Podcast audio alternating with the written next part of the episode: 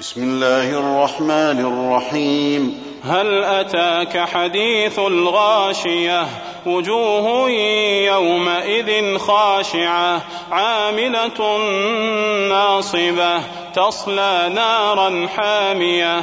تسقى من عين آنية. ليس لهم طعام إلا من ضريع. لا يسمن ولا يغني من جوع. وجوه يومئذ ناعمة لسعيها راضية في جنة عالية لا تسمع فيها لاغية فيها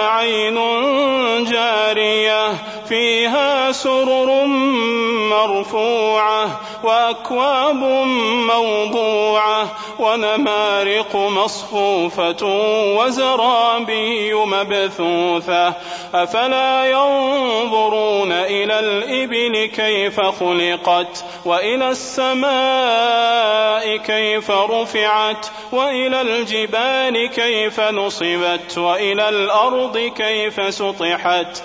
فذكر إنما أنت مذكر لست عليهم بمسيطر إلا من تولى وكفر فيعذبه الله العذاب الأكبر. إن إلينا إيابهم ثم إن علينا حسابهم.